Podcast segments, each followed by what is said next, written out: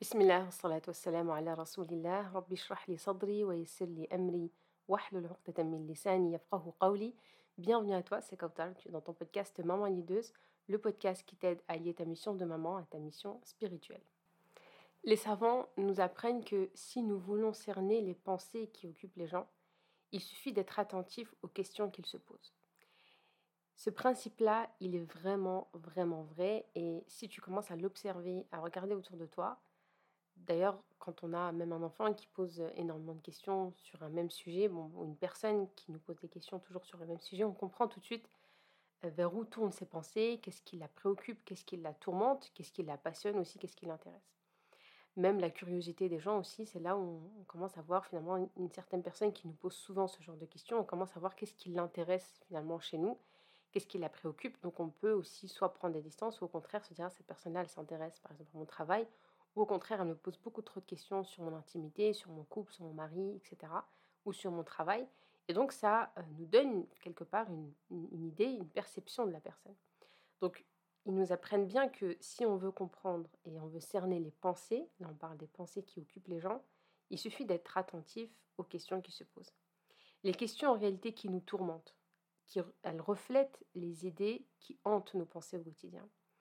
Qu'il s'agisse d'argent, de mode, d'alimentation, de sport, de travail, de personnes, de voitures, d'enfants, les questions qui tournent dans ta tête, elles reflètent les idées qui hantent tes pensées au quotidien. Donc, essaye d'observer finalement, et c'est cette invitation que je, c'est ce travail que je t'invite à faire, pardon, à travers ce podcast-là, c'est de te dire, ok, quelles sont les questions qui tournent souvent dans ma tête, qu'est-ce qui me préoccupe, à quoi je pense euh, très souvent dans la journée, et de ce fait, tu vas commencer à, finalement euh, imaginer, imagine que tes pensées, tes pensées sont un jardin, tes idées poussent dans, ce jardin-là. Et donc, il y a des mauvaises herbes, comme je dis souvent à mes élèves, et c'est l'objectif de l'accompagnement, c'est qu'on travaille finalement ces pensées-là. On va aller euh, retirer les mauvaises herbes et cultiver et entretenir ce jardin qui a besoin d'être euh, arrosé, qui a besoin d'être accompagné, nourri par de belles choses, et dans lequel on a besoin de semer de belles graines pour pouvoir l'entretenir et créer finalement euh, et vivre avec un beau jardin finalement qui est le jardin de nos pensées.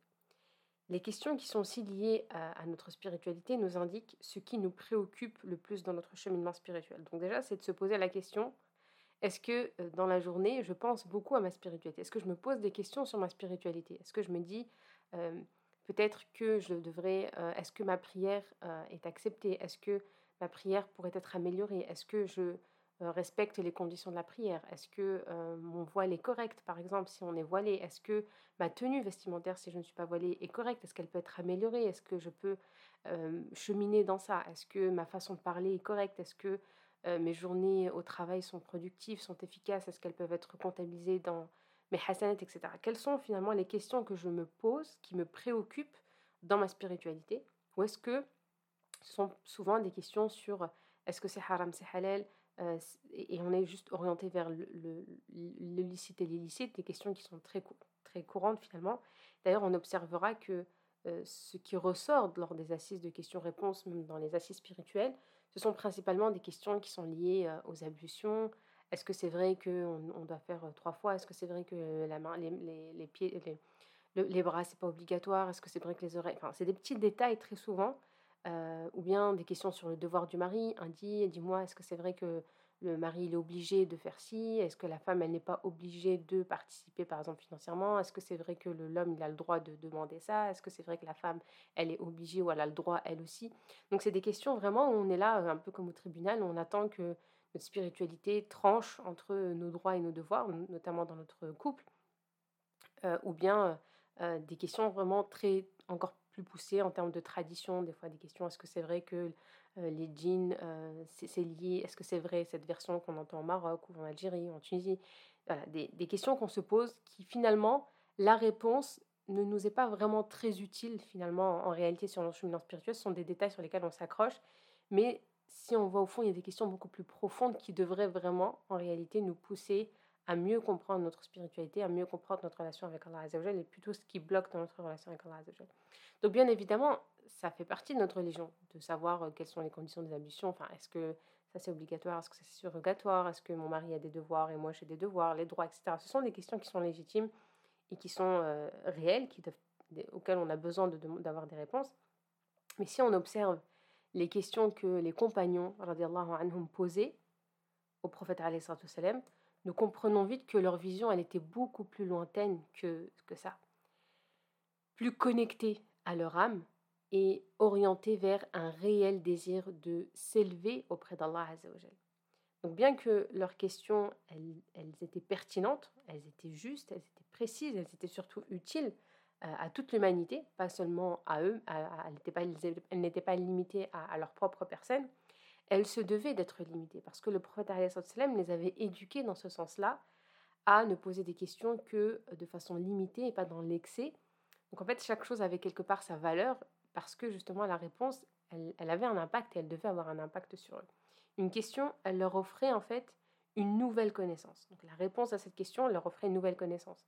Et de ce fait, elle impliquait une nouvelle posture, une nouvelle action, une nouvelle habitude à appliquer et un nouveau concept à conscientiser. Parce que quand ils apprenaient quelque chose de nouveau, bah, ce n'était pas juste la connaissance qu'ils ajoutaient dans leur agenda ou dans leur, euh, dans leur, euh, sur leur téléphone. Ils disaient, bon, bah, ok, moi je saurais que, en fait, euh, si on dit 100 fois Astaghfirullah, Allah il nous pardonne. Non, en fait, eux, quand ils apprenaient, quand ils avaient et recevaient cette information-là, ils se disaient, bon, bah alors bismillah, il va falloir que je fasse l'estirfar 100 fois par jour. Maintenant que j'ai l'info, je, dois l'appliquer. Donc eux, chaque réponse à leur question, c'était vraiment un nouveau, euh, une élévation, c'était une transformation, c'était un changement. Nous, aujourd'hui, on peut voir en une journée sur Instagram, on peut voir 5-6 réels chaque réel, mais riche en informations, avec des rappels puissants sur euh, de la à faire euh, avant de, après l'Isha, sur euh, toutes, les, toutes les invocations, les adkar qu'il faut dire si on veut retirer la tristesse, si on veut du, risque, si on veut nous préserver notre famille ou notre santé, si on veut qu'Allah nous pardonne nos péchés, on va les lire, mais on va passer à autre chose et le lendemain, on va, on va en écouter d'autres ou même lire d'autres livres et ne pas se sentir obligé de passer à l'action, mais plutôt limite apprécier, dire ah, j'ai entendu un hadith, il est magnifique, et, ça s'arrête à là. Alors que les sahaba, non, s'ils apprenaient un hadith sur celui qui prie toute la nuit, voilà ce qu'il aura comme récompense, que Allah est des en dernier tir de la nuit, etc., bah, eux, ils, devaient, ils se sentaient finalement obligés, de façon naturelle et spontanée, d'appliquer. Voilà pourquoi, en fait, leurs questions, elles étaient limitées, parce qu'il fallait prendre le temps, en fait, d'appliquer chaque réponse, finalement, que le prophète leur donnait leur offrait. Donc le prophète euh, il n'ouvrait pas souvent la possibilité de questionner sans objectif précis, par miséricorde en fait envers eux. C'est parce qu'il avait de la rahma pour eux, c'est parce qu'il savait que chaque réponse allait impliquer un nouveau comportement, une transformation, une posture, une habitude, des sacrifices, etc., qu'il euh, ne les exposait pas beaucoup euh, au questionnement. Et c'était vraiment lui, en fait, qui disait Est-ce que vous voulez que je vous dise qu'est-ce qui pourrait vous faire entrer au paradis? C'était souvent lui qui interpellait les sahaba mais c'était pas eux qui étaient assis comme ça et très souvent comme nous maintenant dans des assises on est vraiment dans une assise question-réponse allez on déballe les questions et tous ceux qui ont question je vous écoute et je réponds. Non c'était vraiment des assises spirituelles où la question elle était là pour nous élever pour nous transformer. Donc poser des questions c'est tentant. Et même pour eux c'était tentant parce que souvent nous cherchons à être rassurés et soulagés soit dans nos choix soit dans notre façon de penser soit dans notre façon de voir les choses ou d'agir.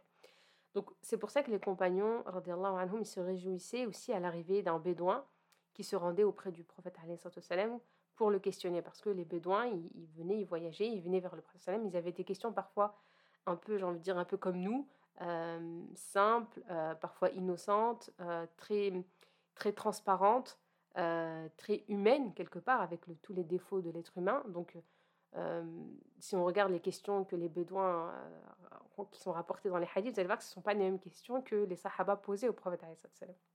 Donc, ça allait être des questions sur l'obligation ou non de faire les actes surrogatoires.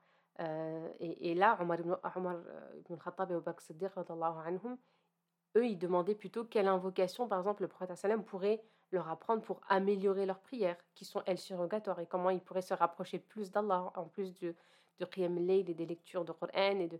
Alors que le, le, bédouin, il était plus dans euh, comment je fais pour, euh, pour faire mes cinq prières euh, sans, sans, sans, sans être sans fainéantisme, comment je fais pour... voilà, tu vois, c'était vraiment des questions plutôt simples, mais c'était pour eux une, opportunité de découvrir en fait leur religion différemment sous un autre, sous un autre angle.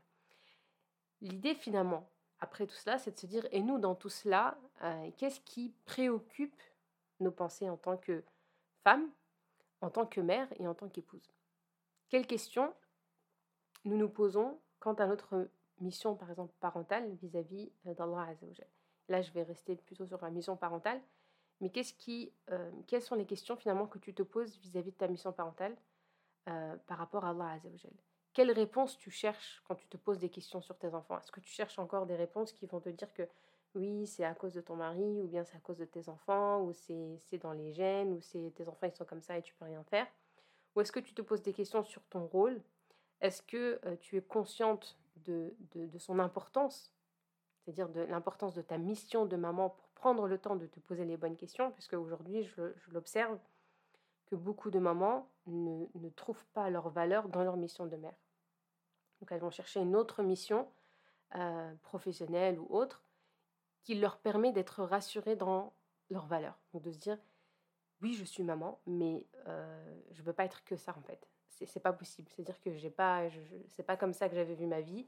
Euh, j'ai pas signé pour ça, entre guillemets. Euh, je, ne peux pas être que mère, c'est pas possible. Je, ça, me rend malade de savoir que ben, toute la journée je suis avec les enfants, etc., etc. Alors oui, il y a un quotidien, bien évidemment, qui fatigue. Oui, on ne peut pas être que avec nos enfants. Mais même quand on est dans un travail professionnel qui a, dans lequel on a de belles opportunités, on peut évoluer, etc., il est important de garder en tête que notre mission de maman, c'est une mission qui a beaucoup de valeur, qui doit être valorisée et c'est vers et c'est dans cette et à travers cette mission-là qu'on doit aller chercher notre valeur puisque c'est une valeur spirituelle. Donc moi, ce que je t'invite à faire après ce podcast, c'est de, de, réfléchir, de te poser les questions et euh, d'écrire les questions qui tournent dans ta tête tout au long de la journée euh, et vers quoi elles sont orientées finalement ces questions. Qu'est-ce que tu te poses comme question, même par rapport à tes enfants Est-ce que tu es souvent orienté vers un avenir euh, financier, un avenir professionnel? Ou est-ce que tu es aussi orienté vers des questions qui sont liées à leur, euh, à leur personnalité, à leur euh, bien-être émotionnel ou à leur, à leur avenir spirituel, à leur relation, fréquentation, à leur avenir conjugal, leur vie maritale Toutes ces choses-là qui sont si essentielles, est-ce que tu te poses des questions par rapport à ça ou est-ce que ça c'est plutôt un, peu un fantasme C'est-à-dire que tu aimerais les amener vers là, en fait, c'est-à-dire que toi c'est tu te vois avec des enfants qui ont tel ou tel ou tel avenir mais en réalité, quand tu regardes et tu observes les questions que tu te poses, au quotidien, ça n'a rien à voir. Toi, tu te poses plutôt les questions de qu'est-ce qu'ils vont manger, où est-ce que je vais les ramener en vacances, euh, comment je vais leur payer euh, la dernière PS, comment je vais leur acheter les dernières euh, baskets. Et en fait, tu vois que tes questions tous les jours qui te tourmentent concernant tes enfants, elles n'ont rien à voir avec tes objectifs éducatifs. Et donc là, ça montre que la frustration, elle vient beaucoup de là, la culpabilité, elle vient beaucoup de là. C'est-à-dire que le quotidien, il n'est pas du tout aligné avec ce vers quoi tu as envie d'aller, ce vers quoi tu aspires, mais c'est finalement comme un mirage qui est là devant toi. Mais en fait, tous les pas que tu fais pour aller vers ce mirage-là, ils sont pas du tout, pas du tout compatibles, en fait, pas du tout alignés avec ce que tu souhaites.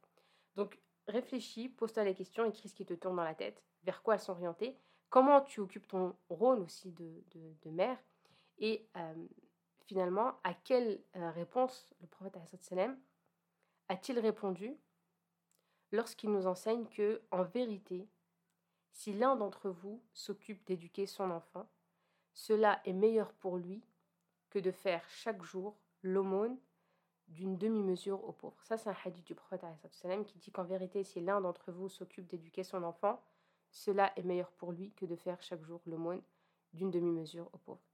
Est-ce que tu t'es déjà posé la question de savoir à quelle adoration équivaut ton rôle de mère? Parce qu'on est beaucoup dans depuis que je suis maman, j'arrive pas à faire ci, depuis que je suis maman, je suis loin d'Allah, etc. Et ça, j'en parle très souvent dans les podcasts, mais aussi dans l'accompagnement.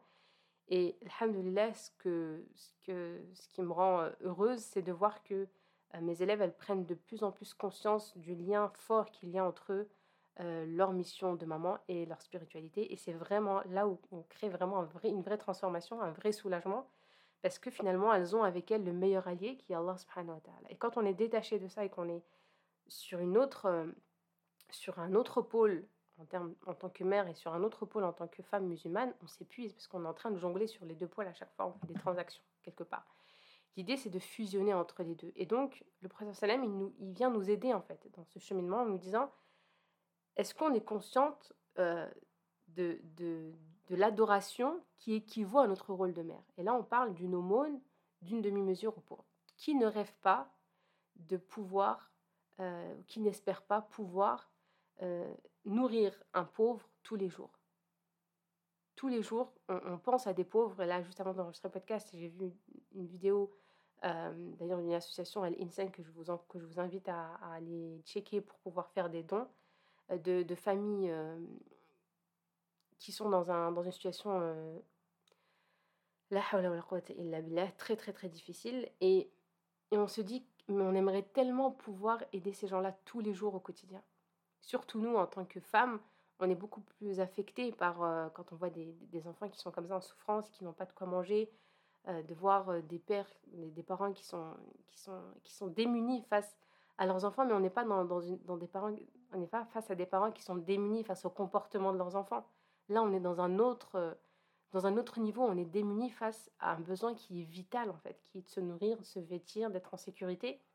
Et là, on comprend aussi un peu notre, notre notre niveau aussi, dans le niveau dans lequel on vit, qui nous, on est, on est démunis face à des comportements, des bêtises, des écrans, euh, des sucreries, l'école. Donc on est déjà dans un niveau, euh, je dire, de, de, de, luxe en fait. On est, on est, on est très bien, alhamdoulilah, par la grâce d'Allah.